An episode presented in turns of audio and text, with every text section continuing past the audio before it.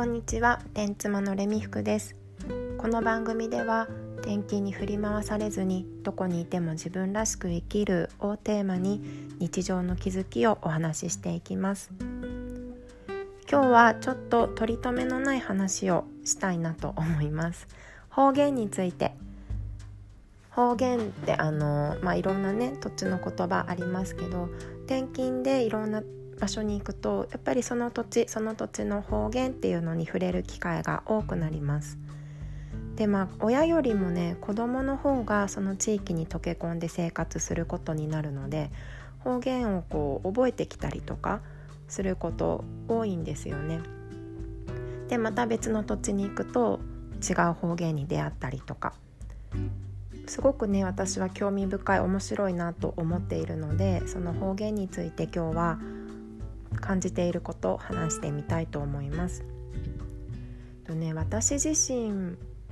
はの喋り方はいろんなところの方言がすでに混ざってしまっていてよく自分でもわからない状態になっているんですね。まず私は父も母も両親とも北海道の出身なんです。それで私は埼玉で生まれて埼玉で育ったので埼玉育ちなんですね。だけど両親がしゃべるのが北海道の言葉だから家の中は北海道の言葉が行き交っていました。でも後から祖父母も北海道から引っ越してきて同居したりとかしてたのですごく多分自分のベースはね北海道の言葉なんだと思うんです。で子供の頃ってやっぱり家で話している言葉が一番大きく影響しますよね。こう幼稚園とか行き出すようになってから他の地域なんか社会に溶け込んでいくみたいな感じがしてそれまではやっぱ家の中でね最初に覚える言葉っていうのが、うん、自分のこう元になっているのかなと思っています。それでねだけどこう人と比較しないと自分が喋ってる言葉が方言だってわからないんですよね。で自分があ私が喋っている言葉って他の人と違うんだってね思った時があって。よ多分確か幼稚園の年長さんとかそれくらいの時だったと思います。あのねくすぐったいくすぐられた時に北海道の言葉だと「こちょばい」って言うんですよ「こちょばいやめて」みたいな感じでね。で私もこちょばいこちょばいって言っててある時ねふっと気づいたんですよ。え友達誰も言葉いって言ってないくすぐったいって言ってるなって思ってでちょっとまあすごい大昔のことだから記憶が曖昧なんですけど多分家に帰ってからね母親になんかみんな言葉いって使ってないよみたいなことをね言ったような気がします。でそこから私すごいすごいというか言葉いはみんなは使わないみんなっていうかその地域ではね埼玉では使わない言葉なんだって思って言葉っていうのをねやめたんですよ。頑張ってねくすぐったいっていうように なりましてそれは今でもくすぐったいっていう風に言ってますね。なんかもう自分の中では自然になりました。それが、うん、方言に気づいた一番最初だったと思います。でこういうふうにねこう自分で意識して変えた言葉遣いもあるし全然抜けない方言っていうのもあるんですね。まあイントネーションとかはね抜けづらい気がします。いちごとかいちご私ねしょっちゅうよくわけわかんなくなって夫に直されるんだけど同じこう何て言うの？音の並びでイントネーション抑揚が違うだけの言葉っていうのはねずっと染みついている感じがしますね。あと便利な言葉あの他の方言では存在しないものを表している言葉ってあるんですよね。私の場合だとお茶碗をうるかすっていうのはね今でも使います。うるかすっていうのは水につけてお米とかねそういうのをふやかせるっていう意味なんですけど他の言葉に置き換えられないから「うるかす」って使いますね。あとは北海道の言葉で便利な言葉「お刺さる」こう意図してないわざとじゃないんだけど勝手に押されてしまったんだよみたいなうっかりうっかりというかこう腕とかがね偶然当たって押さ押されてしまったんだよみたいな。押してしまったんだよかな。っていうのをお刺さるっていうんですけどすっごい便利じゃないですか。ごめんちょっとお刺さっちゃったみたいな感じでね。だからこういうのは使えますね。うん。抜けないです。便利だから。ででもねなんだろうな。意識して使わなくなった言葉もあるし方言だって分かってるけどそのまま使っている言葉もあるし面白いんですよね。で家の中だと例えば祖母とかはねすごく北海道の言葉を話してたから言ってる意味はわかるけどでも私にはその言葉遣いは映らないっていうのもあるんですよね。うん。チョスんでないよとかよく言われてました。チョスっていうのは触るとかいじるとかそういうことなんですけどなんとか出ないかいとかね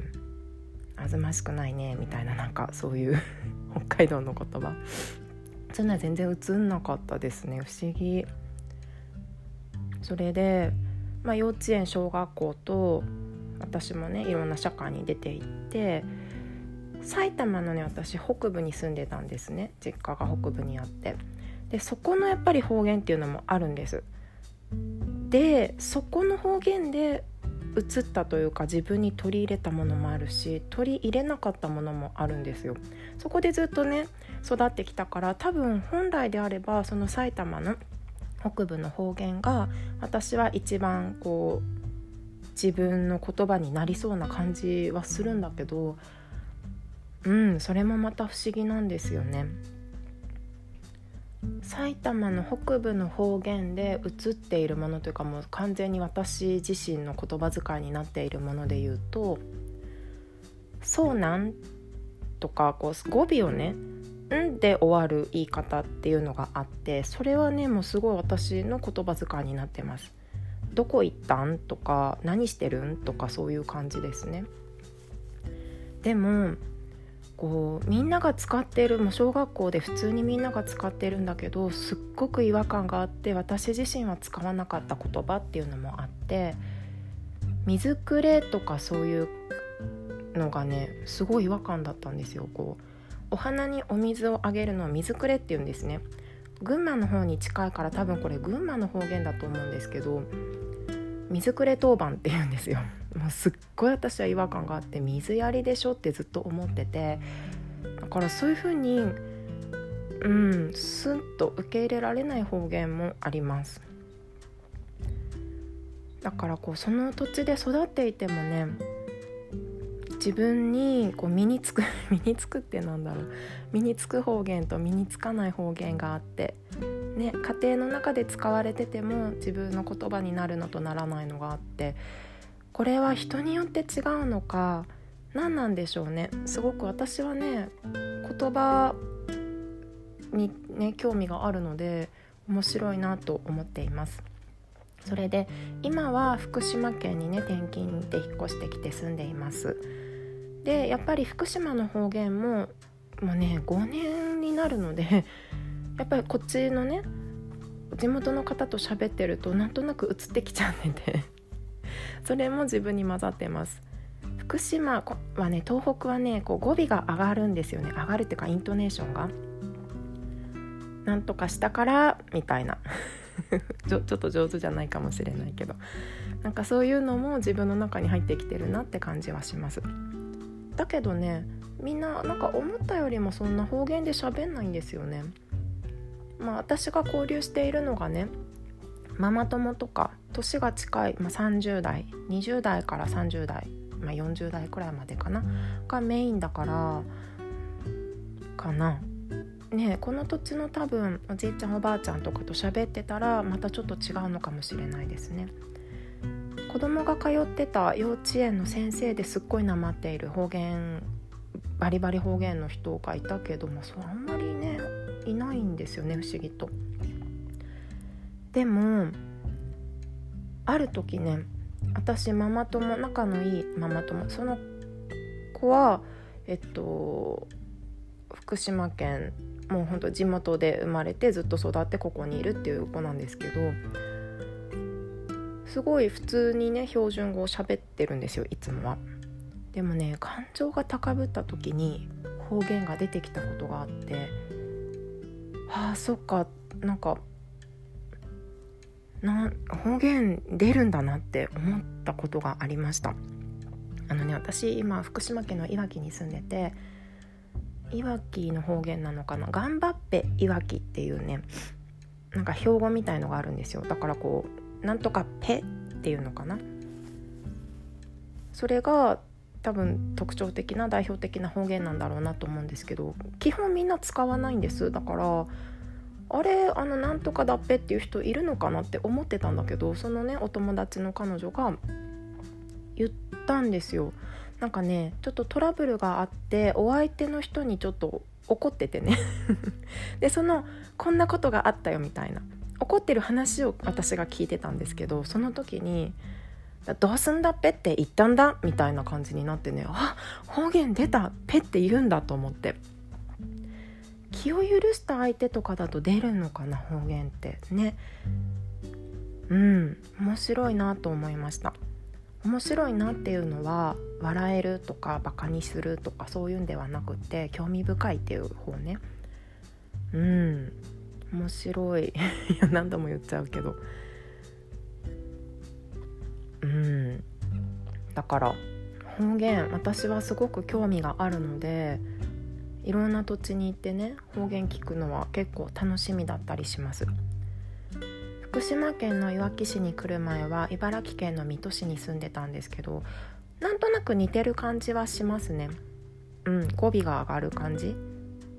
なんとかだからなんとかすなんだろうごめんうまく言えない うまく言えないけど語尾が上がる感じ。うん。これが青森とかに行くとねもっと変わってきますよね。大学生の時にね青森出身の子がいてその子はあ私関東の大学に行ってるんですけどね。もうね全然青森の言葉のまんまでずっと過ごしていて。でねいくつか青森弁教えてもらったんです。自分のことは相手のことをなじゃあねはヘバヘバとかだったかな。うん。